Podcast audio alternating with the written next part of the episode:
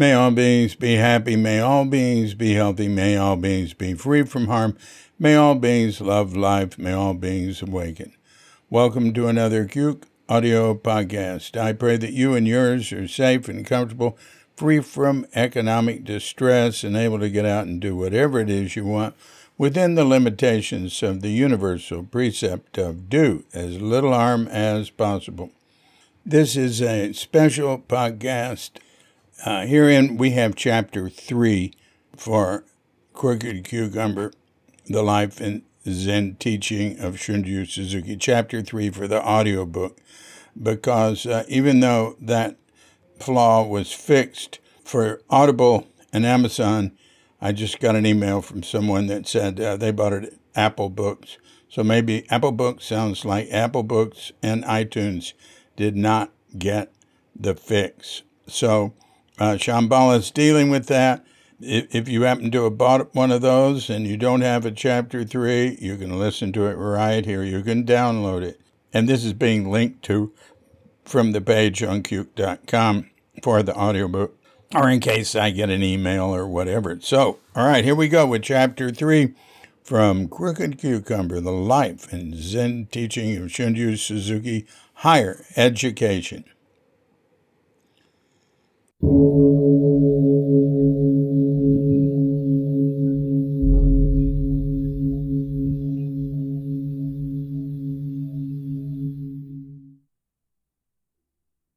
Crooked Cucumber, Chapter three, Higher Education, nineteen twenty-four to nineteen thirty.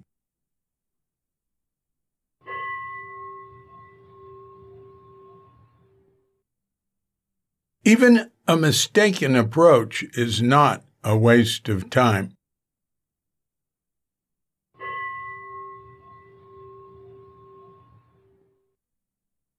In April nineteen twenty-four, Shunryu Suzuki was almost twenty. Having skipped his last year at Kaisei, he was now a junior at the Soto Preparatory School in Tokyo, living in the dorm and studying hard. In terms of age, he was still way behind because of all the time he'd spent serving Soen and helping with the two temples. But that was not considered a handicap. This school was attached to the Soto College, where Soto Zen monks from all over Japan came to get the degrees now required by the government. Shoganji wasn't far away. One Sunday, on the way back to school after visiting home, Shunryu got off the train in Yokohama to see a section of the bustling port city that was said to have a few fine shops selling antique ceramics.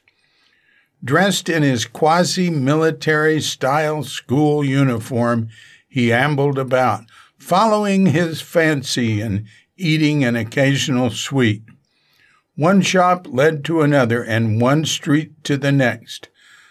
By and by, he found himself among storefronts exhibiting all kinds of imports: clothes, shoes, jewelry, records, and books. He looked long at a magazine that had photographs of San Francisco and carefully made out the captions below.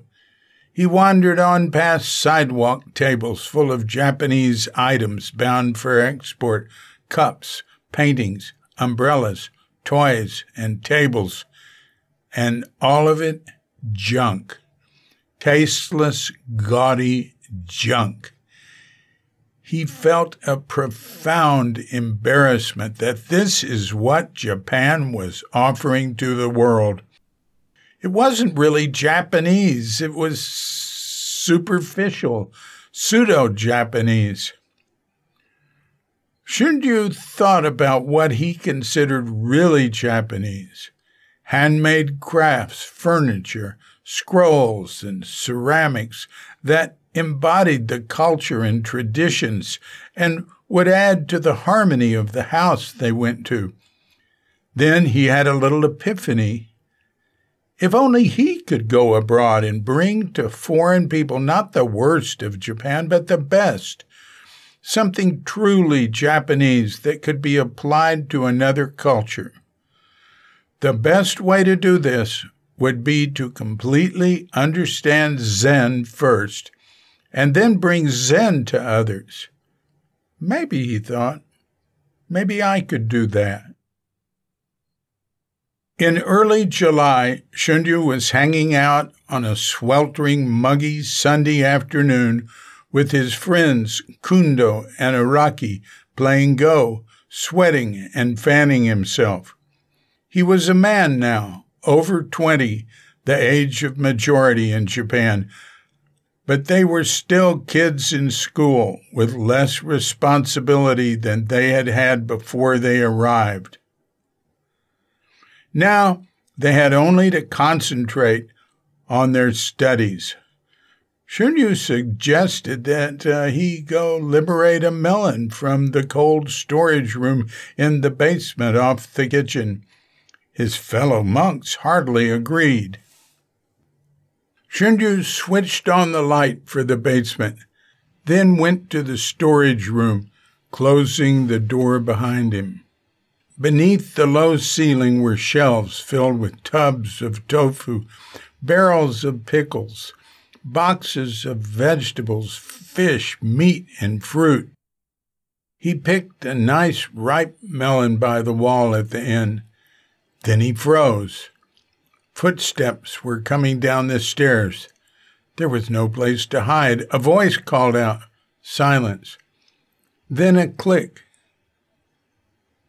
And Shunryu was holding the melon in total darkness. He waited a moment, then started walking back toward the door. Suddenly there was a piercing pain above his left eye. He jerked and screamed, dropped the melon, quickly got his balance and reached up.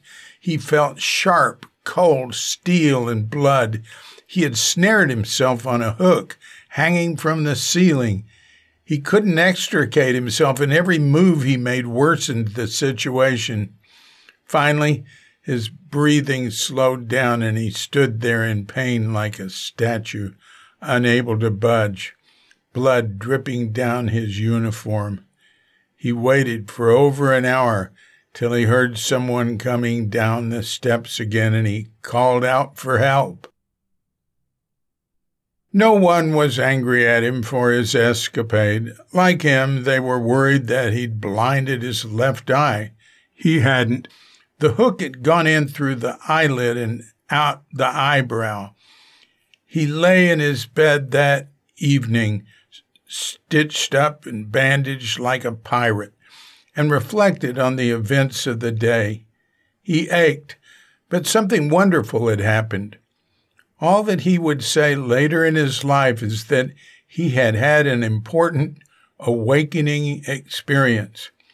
He wanted to return to the clear, inexpressible, and timeless calm he had felt as he stood there, dripping blood. At the time, he thought it was the great enlightenment. He would learn later that it was just a little one, and he would find that he could not recreate it. That was then, and this is now. For the rest of his life, he would have a nifty little arch above his left eye. From mid-November nineteen twenty-five to mid-February nineteen twenty-six, Shunryu was in training at Kenko-in in Shizuoka City. Soen had sent him to be initiated as head monk under the guidance of Dojun Kato. Kenko-in offered the formal hundred-day practice period that is the heart of Zen training. One of the milestones of the training is the head monk ceremony. It wasn't like being head monk at one of the major training centers where there would be many monks and teachers. At Kenko-in, there were only Dojun Kato and a few novices, and Shunryu had to continue going to school during the day. Many monks merely went through the motions of the ceremony for a few days at their home temple, an abbreviated formality to move a son closer to inheriting his father's temple. But Shunryu was head monk for the full one hundred days. Nine older priests came to the culminating ceremony, some arriving a few days early to participate in the practice and help build momentum for his rite of passage. Sogaku and Soen, with a few of his disciples, were among them. On February eighteenth, the day of the ceremony, Shunryu walked before them all, head bowed and arms raised, holding a staff. He recited a traditional poem, saying he felt unworthy to be there. "Dragons and elephants," he concluded, "give me your questions." He thumped the staff on a block of wood. It was time to be grilled by his peers and elders in the traditional Dharma combat ceremony. The answers, like the questions, were classical, memorized by the head monk for his ceremony. But the timing, the delivery, how he held himself, the quality of his voice, all would add up to what sort of ceremony this would be. It was his day. He set the tone. Afterward, there were high-sounding congratulatory statements. No longer considered a novice, Shunryu was welcomed into the society of priests as their new young friend.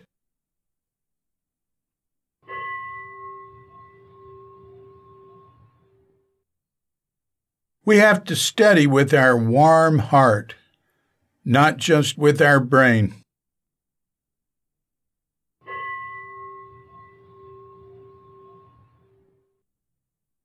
In April of nineteen twenty-six, at the age of twenty-one, Shunryu Suzuki had graduated from prep school and moved up to the Soto College, which had just been renamed Komazawa Daigakurin, and was now a university offering a wide range of study.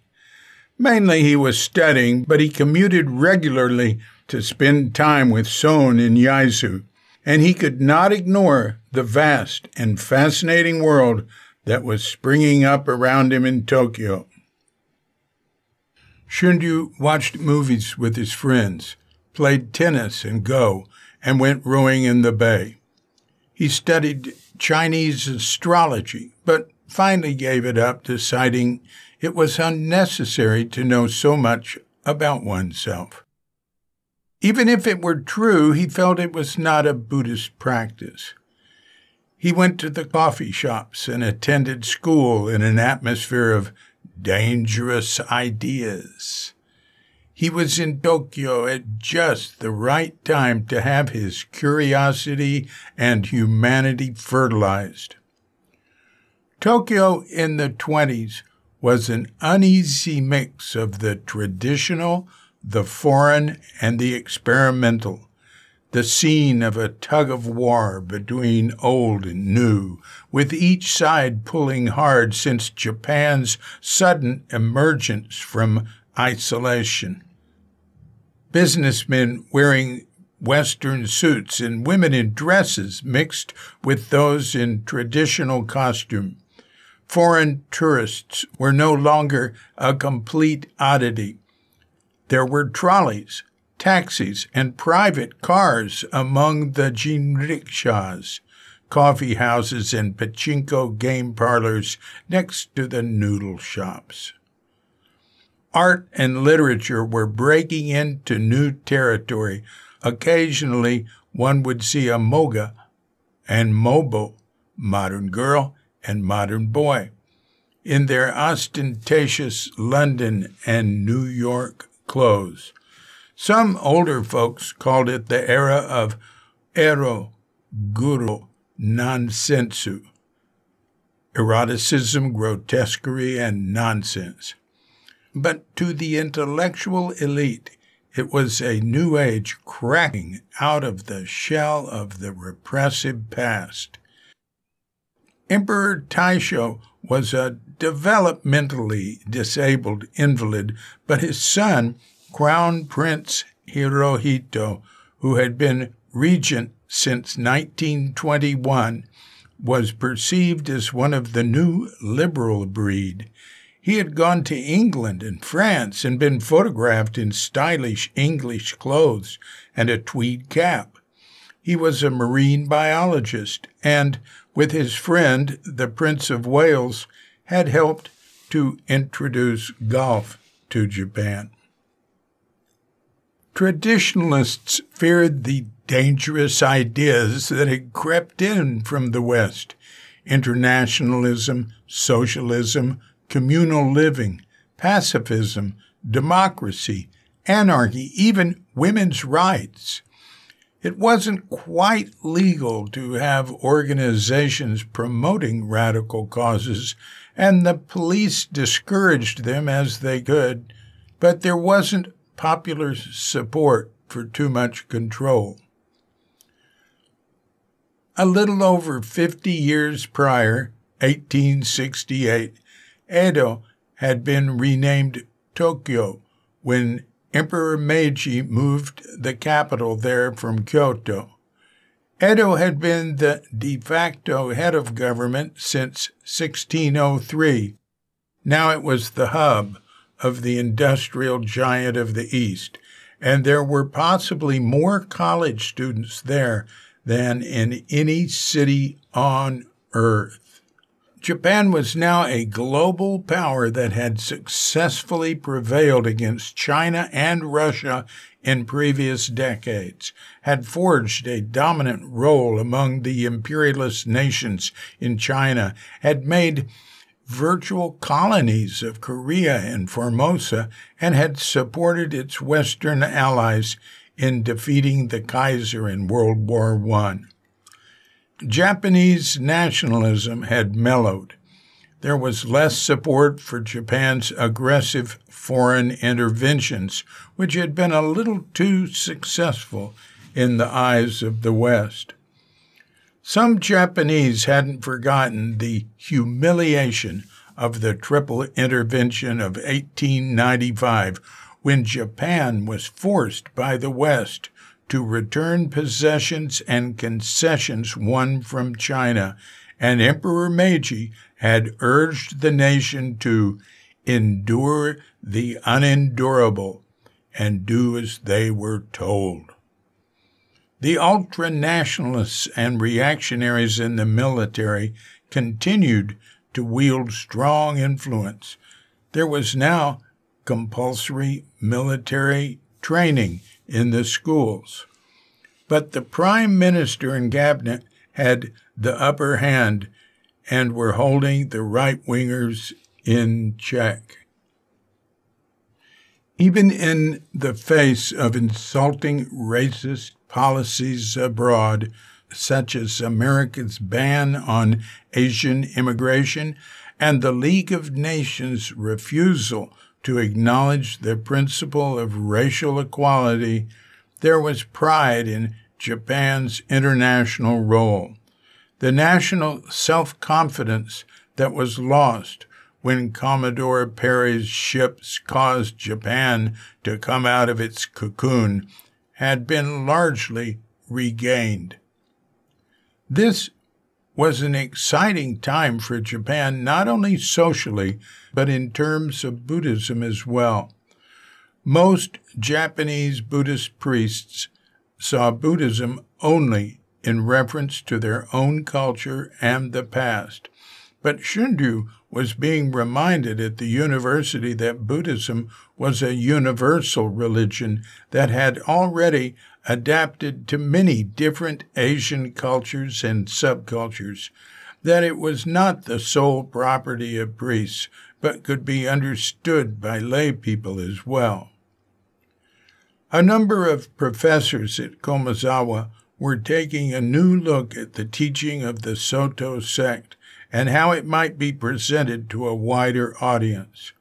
The president of Komazawa, Nukariya Kaiten, had been to Europe and America and had written the first popular book on Zen in English, The Religion of the Samurai, published in nineteen thirteen. In nineteen twenty-six, a book he wrote for lay people, Shoshin Mondo, Questions and Answers About True Faith, was published. It created some controversy because of its simple explanation of Soto Zen and its popular appeal. Also at Komazawa, Shunryu met a professor of Pali named Shundo Tachibana, whose English language, The Ethics of Buddhism, was published that same year. Also published in nineteen twenty-six in Japan, Dogen Shamon, Dogen the Monk, by Watsuji Tetsuro, the first book on Dogen's thought for the general public. It was hard enough to bring actual Zen practice to Japanese. Shunryu could not imagine how one could communicate the subtleties of Buddhism to Americans and Europeans. But he was listening.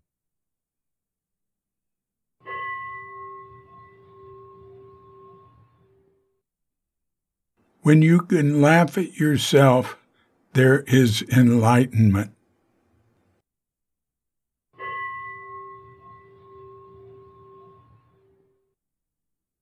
In his college dorm, Shunryu awoke before the sun was up, quietly slipped on some loose work clothes, and tiptoed out of the sleeping quarters in the dark.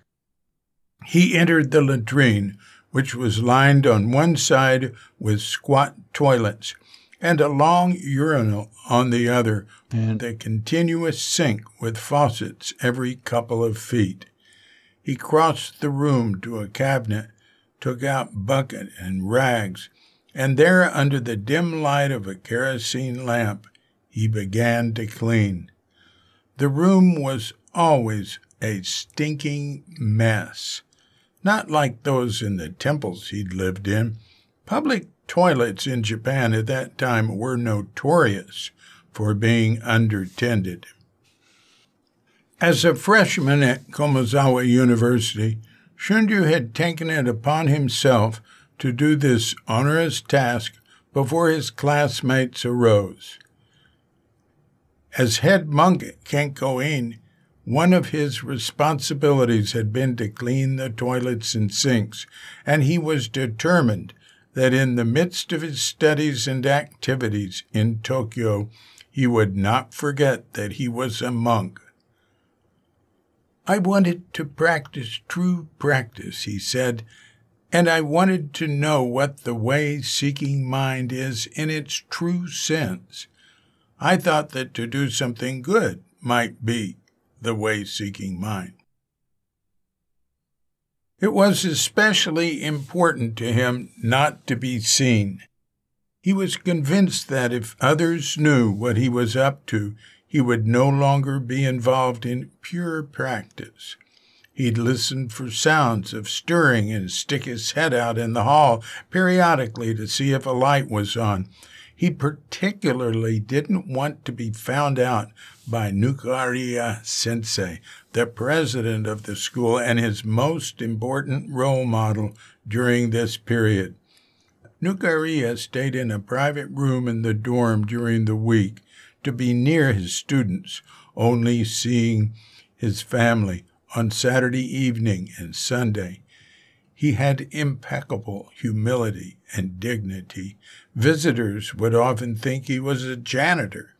His presence had further inspired Shunryu to take on this lowly task. But if Nukariya's light was on, Shunryu would get flustered and make an escape. At first, he felt good about what he was doing, but more and more he analyzed the purity of his intention. He obsessed. Why am I doing this? Do I really like doing it without being noticed? Do I actually wish to be found out?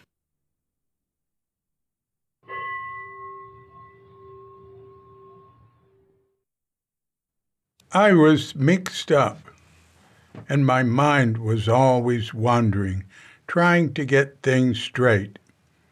I was not so sure of the purity of my way-seeking mind. Should I continue or not? I didn't want to have this type of silly problem, but my nature was pretty stubborn, and I didn't want to give up on something so easily.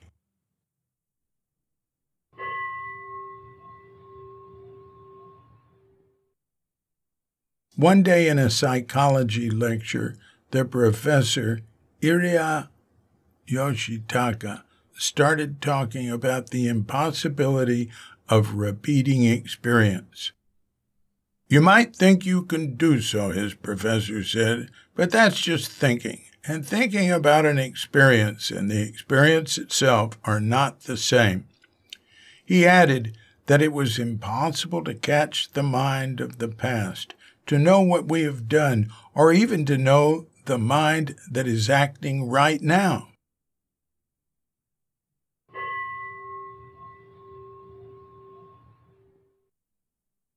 So I was enlightened, you know. Okay, I understood that what it is not possible to think about, forget about. No wonder it was so difficult to understand my mind. I had this kind of realization. Since then, I have given up trying to be sure of my way-seeking mind. I have done things just because they were good, without analyzing them. Whether or not people saw me was not my problem anymore.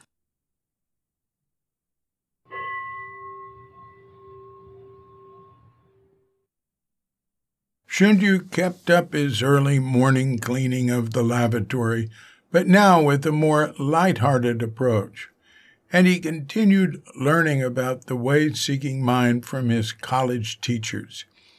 His years of Zen practice had opened his ears. It was necessary, he realized, to have what Dogen called enlightenment after enlightenment with no trace of enlightenment.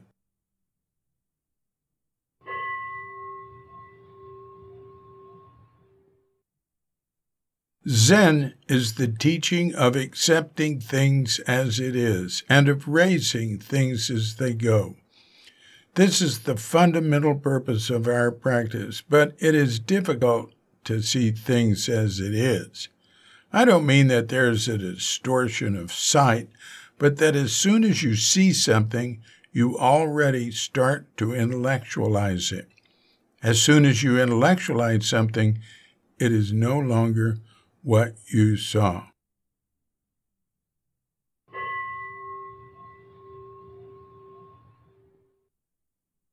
In education class, a professor said something that further inspired Shunryu to drop his hindsight and foresight and live directly in each moment. He couldn't believe what the professor had said, but he checked his notes against those of a fellow student, and they were the same. Formal education is to explain what is and what it means. Actual education is to let it be, whatever it is, without explanation. He couldn't accept that at first. But he came to see the connection, that one had to begin practice without knowing the way-seeking mind, and for a long, long time go round and round in the same area until you get tired of trying to understand.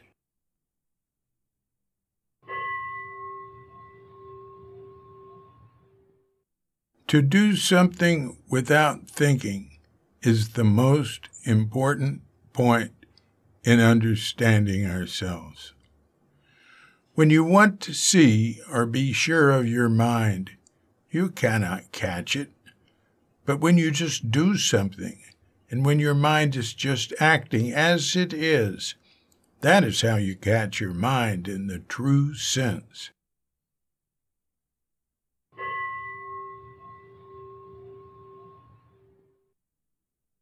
On August twenty-first, nineteen twenty-six, in a private ceremony at Rinzo-in, Shunryu Suzuki received Shiho, Dharma transmission from Soen. He was twenty-two. In Shiho, the disciple receives the master's robe and their place in the lineage. It symbolizes the passing of Buddha's mind from generation to generation. Buddha meets Buddha. Shunryu knew that it was just a formality and that he had a long way to go to understand the teaching of Buddha. Soen wanted Shunryu and his family to be responsible for Zou-nin, and the ceremony authorized the transfer. This was a big event for his father Sogaku as well. He retired as abbot of Shoganji, leaving it to a priest from Shizuoka, and finally moved with his wife Yone and daughter Aiko back to Zou-nin to be Inkyo, retired master. Soen was still the abbot of Zou-nin in name, but Shunryu's family resided there and was in charge. Fall arrived, and Shunryu's fortunes took a change for the worse. He had always had a weak constitution and was especially susceptible to respiratory illness. He'd been coughing constantly for weeks and had missed a lot of classes. Doctor Yoshikawa, his patron, was now living with his family in their Tokyo home. He visited Shunryu in the dorm and immediately had him hospitalized. He had tuberculosis, a mild case, but any case of T B was taken very seriously. It was career-threatening and life-threatening. He needed total rest and hospital care. Fortunately, the disease did not progress, and after a while, Shunryu was well enough to leave. He moved out of the dorm and into Doctor Yoshikawa's house, remaining there after he had recovered, until the doctor said he could start attending classes again. So, in nineteen twenty-six, Shunryu had completed his head monk training, entered the university, received transmission from Soen, and developed tuberculosis. An important event in his life and in the lives of all Japanese would transpire at the end of that year. On December twenty-fifth, the invalid Emperor Taisho died, and his eldest son, Crown Prince Hirohito, became the new emperor. The imperial year was no longer Taisho twelve, but Showa one, a year that would last ten days and usher in a new era of hope. Showa, enlightened peace.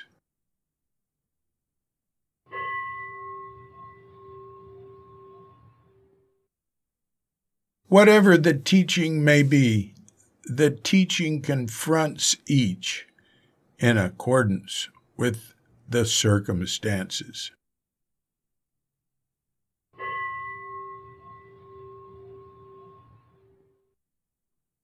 On a hot, muggy day in mid-July nineteen twenty-seven, during summer vacation in his second year at college, Shunryu was on his way back to Doctor Yoshikawa's after doing some errands when he realized he was not far from Miss Ransom's house.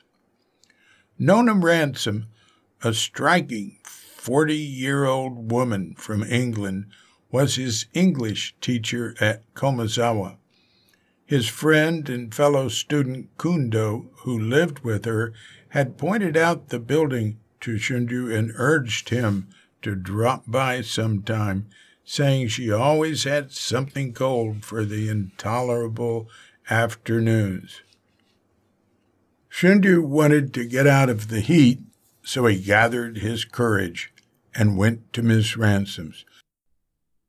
It was a formidable place, a traditional wooden house with white stucco between the beams and around the shoji, enclosed within a solid wall and in a wealthy neighborhood in the Shibuya section of Tokyo. He entered the gate and decided to go to the back door, having never before approached a foreigner's house. Japanese slide open the door and make themselves known with a formal greeting from the entryway. He knew the English didn't do that. They knock or ring or something, so he just called out from the back door without opening it. In a moment she appeared and most graciously invited him in to a sitting room near the kitchen. It was a fine home on the inside as well. There were chairs and a high table, a Turkish rug in the hall, and it was neat and clean, more so than many Japanese homes and temples. She asked if he'd like something to drink. Shunryu said water would be fine. She went to the kitchen and came back with cold watermelon. Shunryu had been Ransom's best student right from the start of his classes with her, having studied English hard for some years, and he was eager to make the most of this precious chance to learn conversation with a native speaker. There was almost no emphasis on conversation in the study of any foreign language in Japan. The main point of such learning since the gates had opened was to read technical books in order to copy foreign technology. When the political winds blew to the right, any other interest was considered almost unpatriotic. Of course, there was always the need for diplomats and translators, and there was that handful of students like Shunryu who had their own goals. Over watermelon, Ransom asked Shunryu if he might be available to assist her.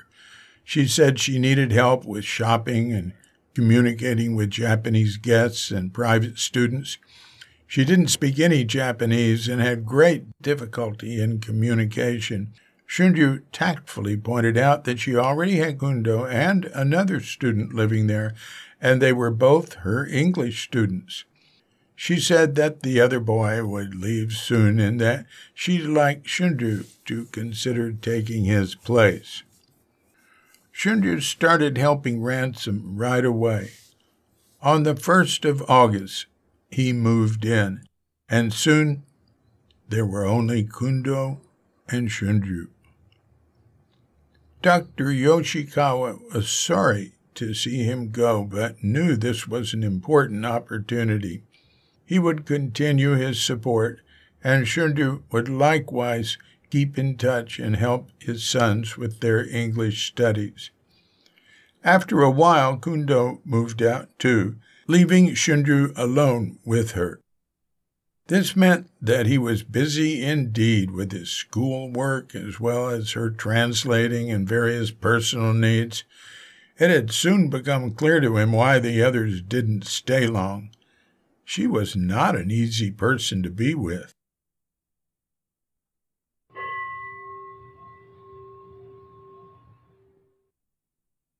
She was quite strict and stubborn, and she tried to force her English ways on us and on Japanese people in general, and she always had some complaint. Mostly, what I had to do was listen to her complaints about Japanese people. What happened at school, what happened in the car. She was always complaining about Japan. I was the only person who would listen. But I also complained to her a lot.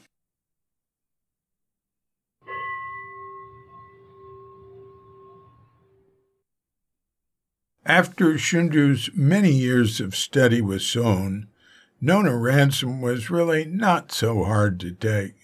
Shunryu was enthusiastic. They were close and worked well together, despite their squabbles. At first he felt his English was not adequate, but his ability to communicate progressed rapidly, especially since there was so much talking going on, much more than he was used to in Japanese company. She had an active social life, so Shunryu not only got to translate but to speak English with other foreigners from England, America, Europe, and even China. In that era, when a man and a woman went down the street together, it was almost always a husband with his wife walking behind him. Ransom and Shunryu made a sight going down the street, side by side, talking and even laughing at times. He was twenty-three that fall, and she was forty. Shunryu, short among his countrymen, was four feet eleven. At almost six feet, Nona Ransom was lean, yet shapely, beautiful and stately, and her bowl-shaped gray hat made her seem even taller. Her nose was long and straight, her eyes round and wide, her eyebrows thick and expressive. They both walked erect, energetically, Shunryu in his school uniform and she in her subdued dresses and heavy overcoat as winter set in. At first the neighbors said she had a new houseboy, but in time, people said she had a live-in interpreter. As they returned home, Shunryu would often be carrying her packages, just as he had done for Soen. In fact, Shunryu's relationship with Ransom had a number of parallels to his early apprenticeship to Soen.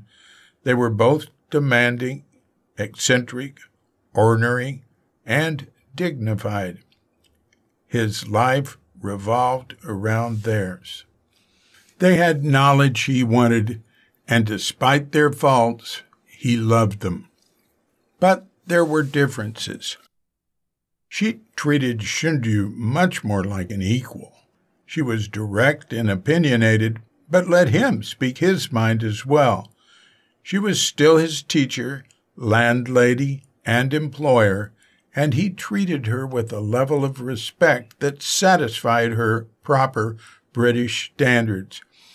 But he could never have talked back to Soen the way he did to her. Shunryu was incurably curious, and Ransom was quite forthcoming about her life. He learned a great deal more about her than he ever had about anyone else. She was the ninth child, hence Nona, born in Bedford, England, on October fifth, eighteen eighty-seven. Before coming to Japan, she had spent three years in Tientsin in northern China, teaching at the grammar school for the British concession. She also tutored privately. Among her students were the children of the president of China, Li Yuehung, and those of Shigeru Yoshida, the Japanese consul. It was through Yoshida that further doors began to open for Nona Ransom, when the former emperor of China, Pu Yi, and Empress Wan Jung fled the Japanese legation in Peking in nineteen twenty-five and escaped to Tientsin. Yoshida arranged for her to be companion and English teacher to the former empress and subsequently to the former emperor as well. Through Yoshida, Nona Ransom came to Japan in nineteen twenty-seven and moved into a house that his parents owned. There she taught at three colleges. She was also teacher of the English language and foreign etiquette under the imperial household. Among her students was Jigoro Kano, the founder of modern judo and president of the school, attended by members of the royal family. One day Ransom asked Shunryu to buy some large daffodil bulbs. When she saw what he got, she said, "These are too small. Get me some big ones." So he looked all over the Shibuya section of Tokyo, going to several florists and buying the biggest bulbs he could find. Still, she wasn't satisfied. That got him angry. He came back later with a bag and told her, "I got some very big daffodil bulbs. Here they are." He handed them to her and then quietly sneaked away. She was quite pleased until she opened the bag and smelled them. "These are onions!" He knew she detested onions. She started shouting and searching the large house for him. Then he burst out laughing in his hiding place, and she came at him with the bag of onions held high. He ran up the stairs with her chasing after him, but he was faster and went to the roof and hid.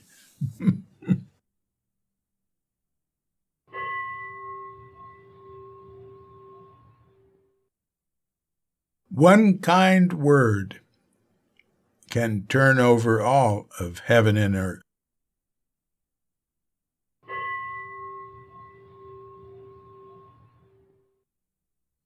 On days when Shunryu's classes were over early enough and Ransom was not busy, they would have tea in her sitting room.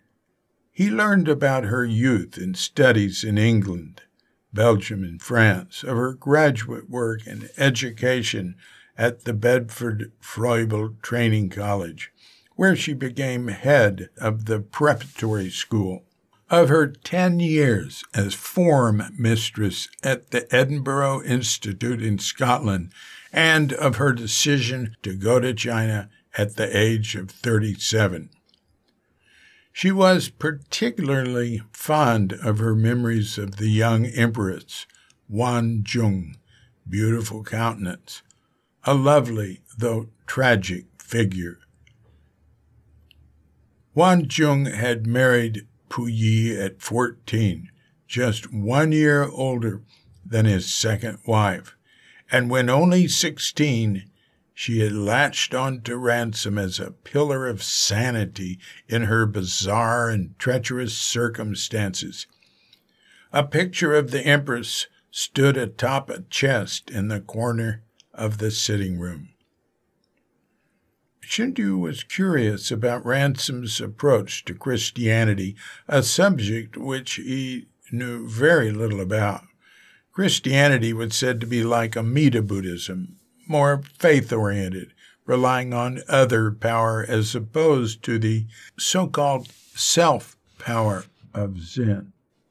Christians were generally respected in Japan as sincere and devoted to good works. Jesuits had founded one of the first universities in Japan, Sophia in Tokyo, and some of them had a keen interest in Rinzai Zen. Japanese Christians had known periods of persecution and favor, but they never made as much progress as Christians in China or Korea. Ransom had no respect for Catholicism or Buddhism. She had been born into a Quaker family.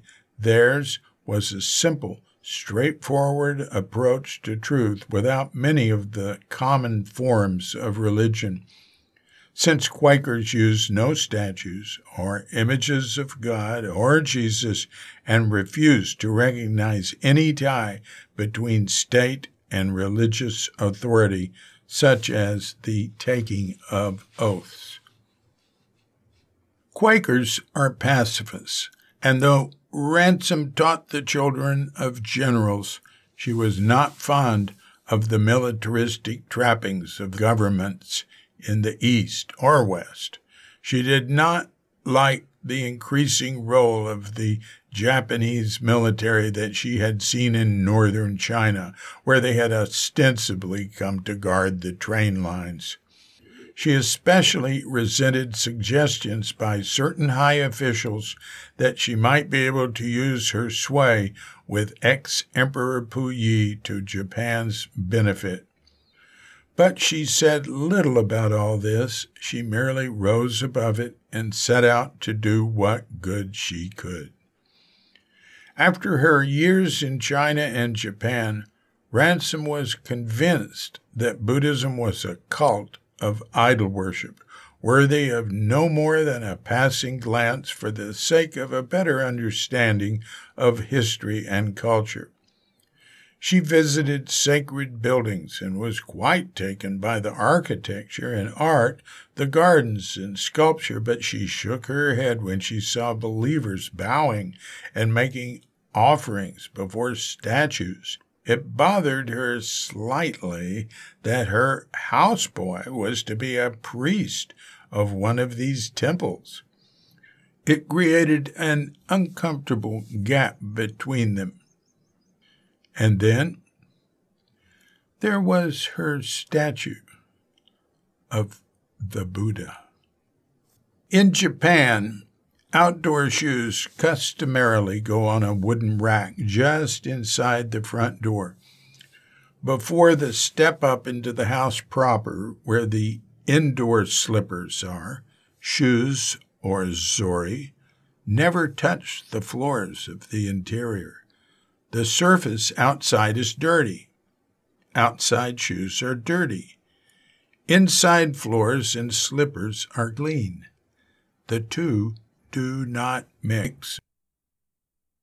The statue was in the tokonoma, an alcove in the sitting room, a small, attractive space with tatami floor and smooth clay walls between dark brown wooden posts. The tokonoma is in some ways the center of a Japanese home. It is not an altar, but a recessed area for a flower arrangement in a treasured vase, possibly a special stone or an antique, and a hanging scroll. The tokonoma is the family's aesthetic homage to nature, art, and wisdom. Ransom hung no scroll in her tokonoma, nor did she include any vase of flowers.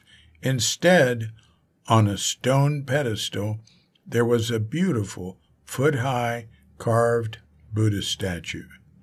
She made clear to Shunryu that this sitting Buddha figure was there solely for its aesthetic and sentimental values and not for any religious purposes.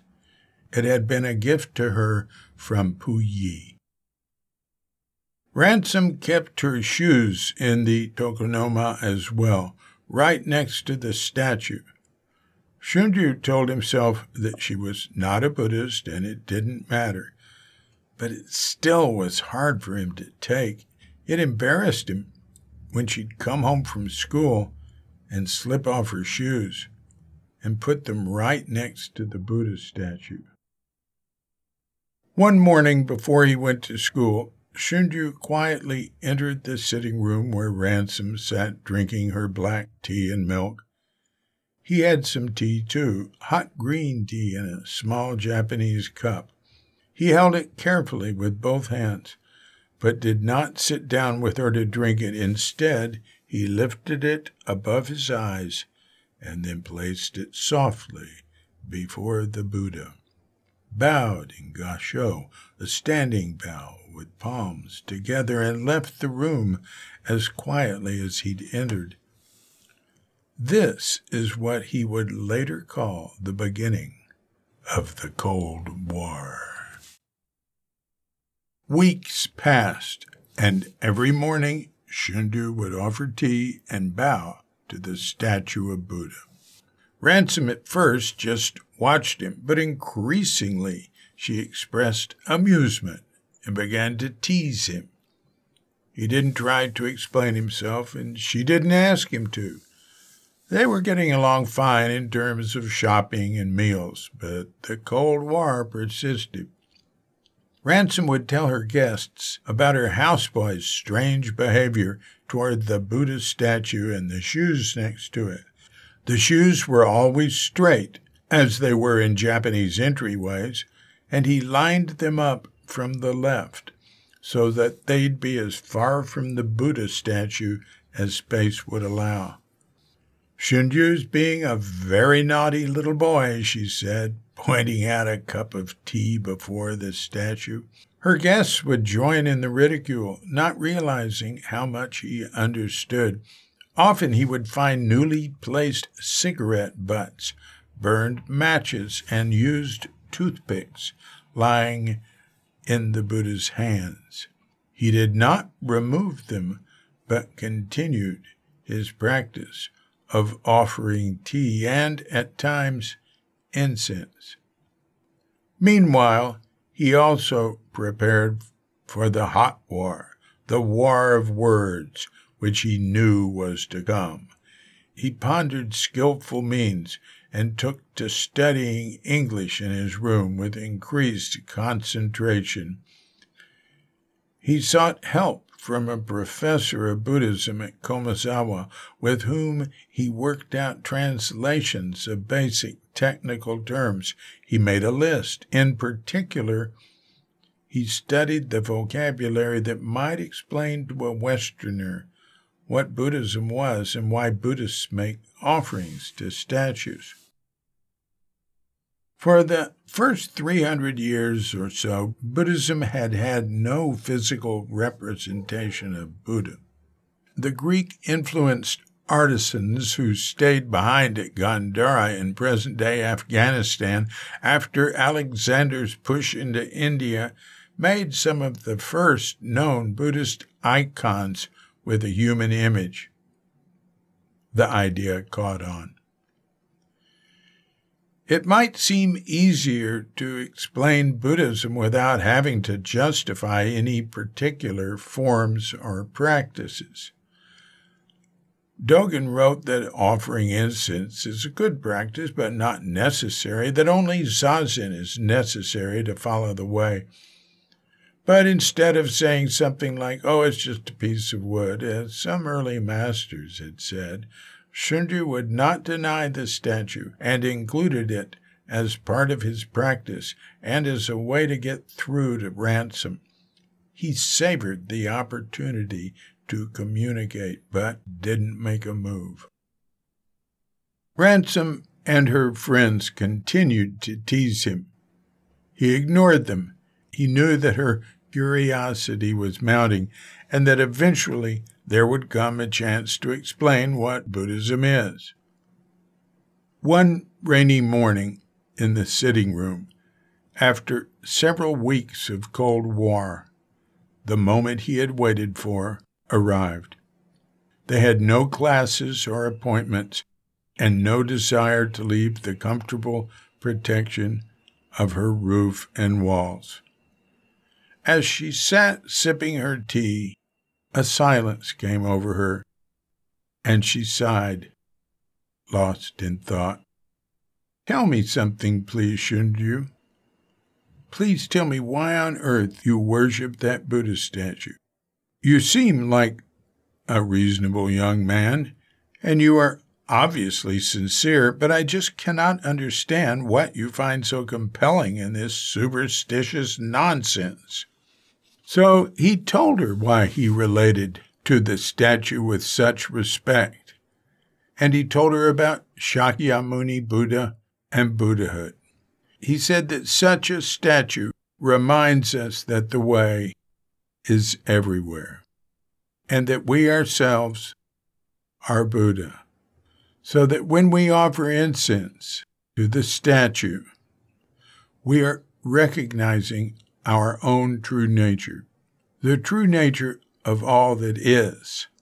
The nature of our existence is not something we can know or remember so easily. Buddha is not a god. You can't put your finger on what Buddha is, but Buddhism does have various teachings. There is, for instance, the teaching about the three bodies of Buddha, the sublime, indescribable Dharmakaya Buddha beyond any particular experience, the first principle of religion, the Sambhogakaya Buddha, the subtle body of rapture or grace, the fruit of practice, and the Nirmanakaya Buddha, the historical person who awakened under the Bodhi tree. He was a person just like everyone else who attained something wonderful that is possible for others to attain, women and men. Maybe these aspects of Buddha have something in common with the Christian concepts of Father, Son, and Holy Ghost, he explained. But to understand these bodies of Buddha, or to deeply know ourselves, it isn't helpful to think about it too much. That's why Buddhists apply themselves wholeheartedly to experience direct insight of the truth through meditation and other mindful practices like chanting and offering incense or tea to a statue of the Buddha. Ransom was amazed. It was not at all what she had expected. She thanked him for his explanation and praised his command of English. She said she'd had no idea that there was such profundity in Buddhism, such realization of the divinity of the individual. She was not only affected by Shunryu's explanation, but also impressed with his composure in the delivery. After that, there was no more teasing. She became very quiet for a few days. Then, one afternoon, Shunryu walked into the sitting room and saw that the shoes were gone from the tokonoma, and there was a fine arrangement of flowers by the wooden Buddha. She asked if he would tell her more about Buddhism and explain Buddhist practice. He showed her how he would clean the tokonoma, and together they went out and got some candles, incense, and an incense bowl, even a little bell, and they turned the tokonoma into an altar. He taught her how to practice Zazen. She made the acquaintance of Buddhist professors at Komazawa, who could speak some English, and she set about studying Buddhism. Shunryu studied English all the harder and was pleased at what had happened. They were freely trading in the knowledge of their respective religious traditions. The wall between them had fallen, and she'd come walking through the opening. This affair of the Buddhist statue was momentous for Suzuki. He would later call it the turning point of his life.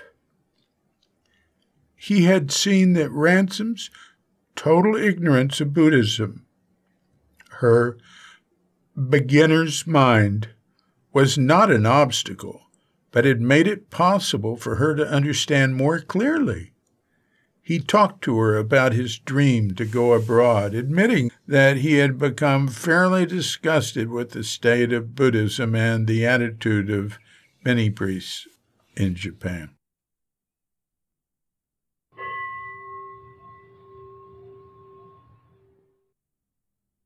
I felt very good. I developed some confidence in our teaching and in the thought that I could help Western people understand Buddhism. For Japanese people, it is pretty difficult to study Buddhism in its true sense because the tradition has been so often mistaken and misunderstood. It is difficult to change misunderstandings once we have them. But for people who don't know anything about Buddhism, it's like painting on white paper. It is much easier to give them the right understanding. I think that the experience I had with Miss Ransom resulted in my coming to America.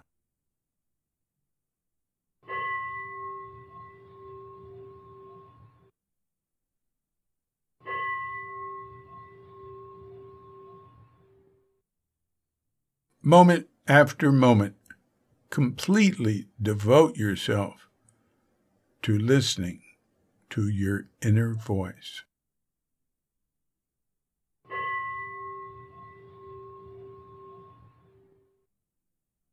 There was a Western-style rattan bed and chair at Zou-nin, especially purchased for Nona Ransom's visits. Shunryu would take her to Rinzo-in as well. The monks got to know the English lady, as did all the people in the villages of Mori below Zou-nin and Sakamoto below Rinzo-in. A foreigner in those parts was a distinct oddity. Their relationship was the first thing people would mention when Shunryu's name came up. The second was his absent-mindedness. Sometimes the two qualities came together. The first time Shunryu took her to Rinzo-in, he left her luggage at the Yaizu station and had to take the commercial horse-drawn buggy back five miles to get it. As Shunryu rode off, Soen called out to him as he had so often in the past, "Oh, this forgetful boy! What can we do about him?" Soen knew just what to do about Shunryu. He gave him a lot more to keep track of by passing Zou-nin on to him, this time officially. On January twenty-second, nineteen twenty-nine, at the age of twenty-four, Shunryu was installed by Soen as the twenty-eighth abbot of Zou-nin in the mountain seat ceremony. The evening before, there was a ceremony in which Soen stepped down. The next day, Shunryu ascended the mountain seat and assumed the title of Jushoku, abbot. Sogaku would continue to run the temple, now for his son rather than for Soen. Through years of effort, Shunryu had regained for his father his lost temple. It had been possible only because that wasn't Shunryu's main goal. In Tokyo, Shunryu continued to be immersed in his dual life as a college student and Ransom's companion. Her interest in Buddhism continued, but not to the exclusion of her many other pursuits such as art, socializing, and arguing with Shunryu. Then, one April day, while the cherry trees were blooming, something happened to Shunryu that made him decide to move back into the dorm.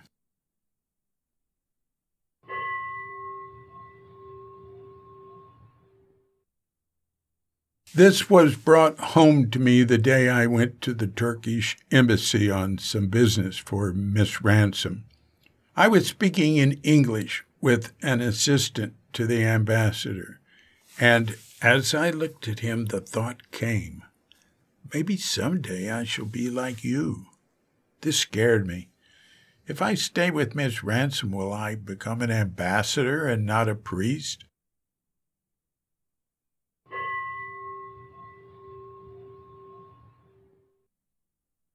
He went home and told Ransom that it would be best for his studies if he moved out for his last year at Komazawa University. She sadly acquiesced. On May thirtieth, nineteen twenty-nine, Shunryu moved into a Komazawa dorm. One day, Shunryu and several other monk students went to the docks of Yokohama Harbor to see off a priest named Daito Suzuki, who was leaving for Los Angeles. There he would assist Hosen Isobe at Zenshuji, a Soto Zen temple for Japanese Americans. Isobe had plans to start another temple in San Francisco, and Daito would eventually take charge of Zenshuji. Most Japanese could not understand why anyone, especially a Buddhist priest, would want to leave Japan, but Shunryu and his friends greeted Daito with enthusiasm. To this little group of Komazawa students, his departure was heroic. When the ship pulled out, the young monks on the dock cheered, and tears streamed down Shunryu's face. Thirty years later, Shunryu and Daito's paths would cross again, and again memorably, though their roles at the time would be quite different. On January fourteenth, nineteen thirty, an important public ceremony for Shunryu at Zou-nin called Tenne, to turn the robe, gave permission to wear the yellow or brown kesa and acknowledged Shunryu's Dharma transmission from Soen. For ransom, he defined it as public determination and consent from the Soto Shu to be a chief priest and to teach Zen. A special brown robe was handed down to him by Soen in the incense and flower-filled main hall. Short recitations were interspersed with longer recitations, chanted and mumbled by attending priests and punctuated by bells and drums. This final Tenne ceremony gave Shunryu institutional credentials. The whole community turned out for this big occasion, as did Nona Ransom, Doctor Yoshikawa's family, friends from school, and various priests and teachers he'd studied with.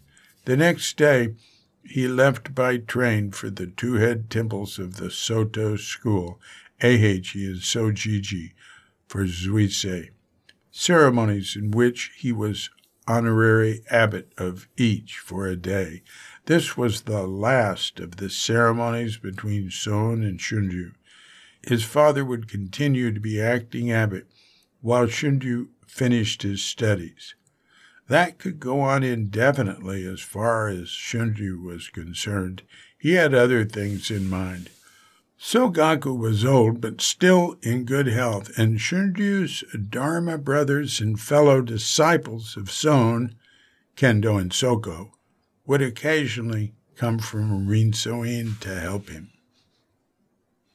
At the late age of twenty-five, on April tenth, nineteen thirty, Shunryu graduated from Komazawa University, second in his class in Buddhist and Zen philosophy with a minor in English.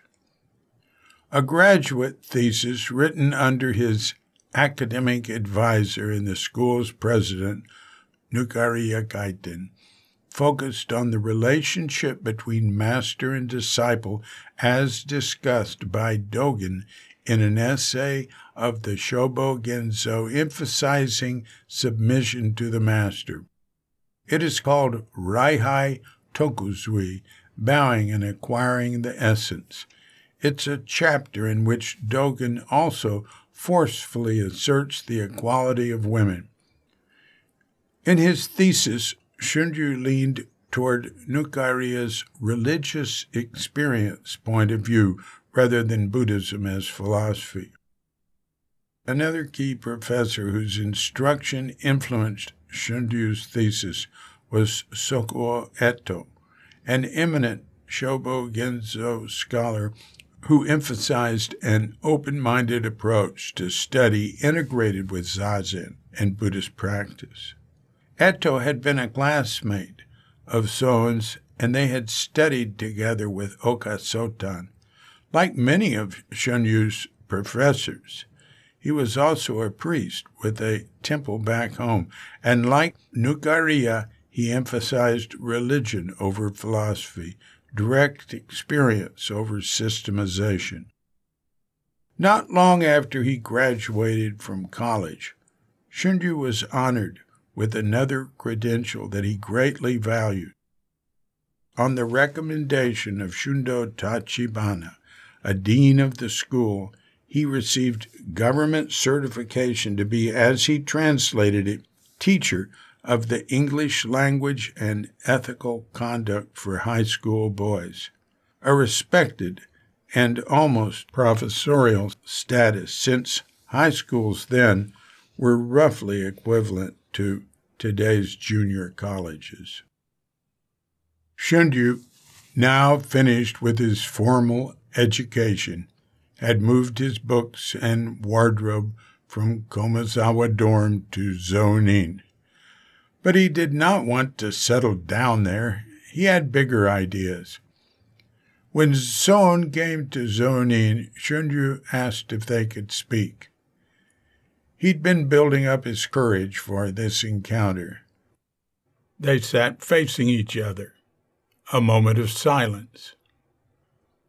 Then Shunryu described his experience with Nona Ransom and what it had meant to him. He told about seeing Daito Suzuki off at Yokohama Harbor. Soen listened silently. Then Shunryu got to the point. He suggested that he, too, go abroad to teach Buddhism. Anywhere. It didn't matter where. Say, America? No, Soen replied. How about Hawaii? No. Hokkaido? The northern island of Japan was a kind of frontier, and there were a lot of foreigners in Sapporo who wouldn't know about Buddhism.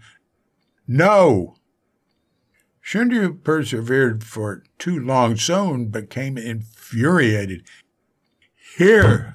He yelled, smashing his fist on the tatami. It was just one word. With some percussion, but his anger filled volumes.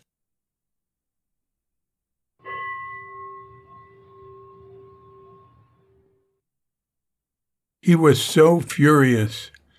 I knew there must be some reason why, and I knew that he loved me very much. So I gave up my notion of going abroad.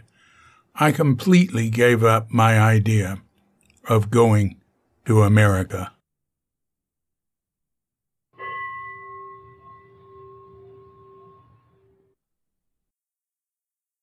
She was rather amazed, you know.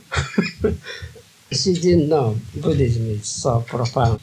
And she started to become interested in Buddhism. That kind of experience I had um, with uh, Miss Ransom. Mm. resulted in my uh, coming to America, I think. She was very tall, used to put uh, quite big uh, hat. She was very tall and I was very small. When we go to shopping, I have to almost run.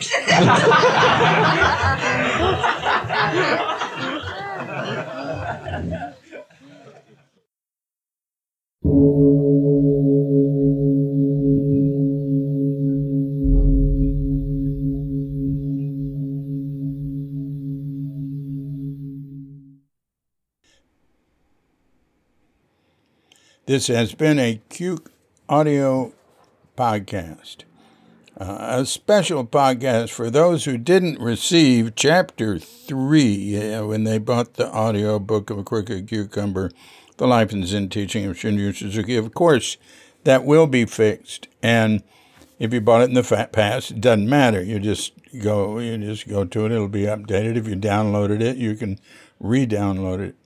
So, uh, good luck. I'm D C Puba of Cuke Audio and Cuke Archives, coming to you from sleepy Sanur with Dogged Bandita, Feline Cuchita, and dear lovely Katrinka. And we're wishing you and yours and all of us a grand awakening.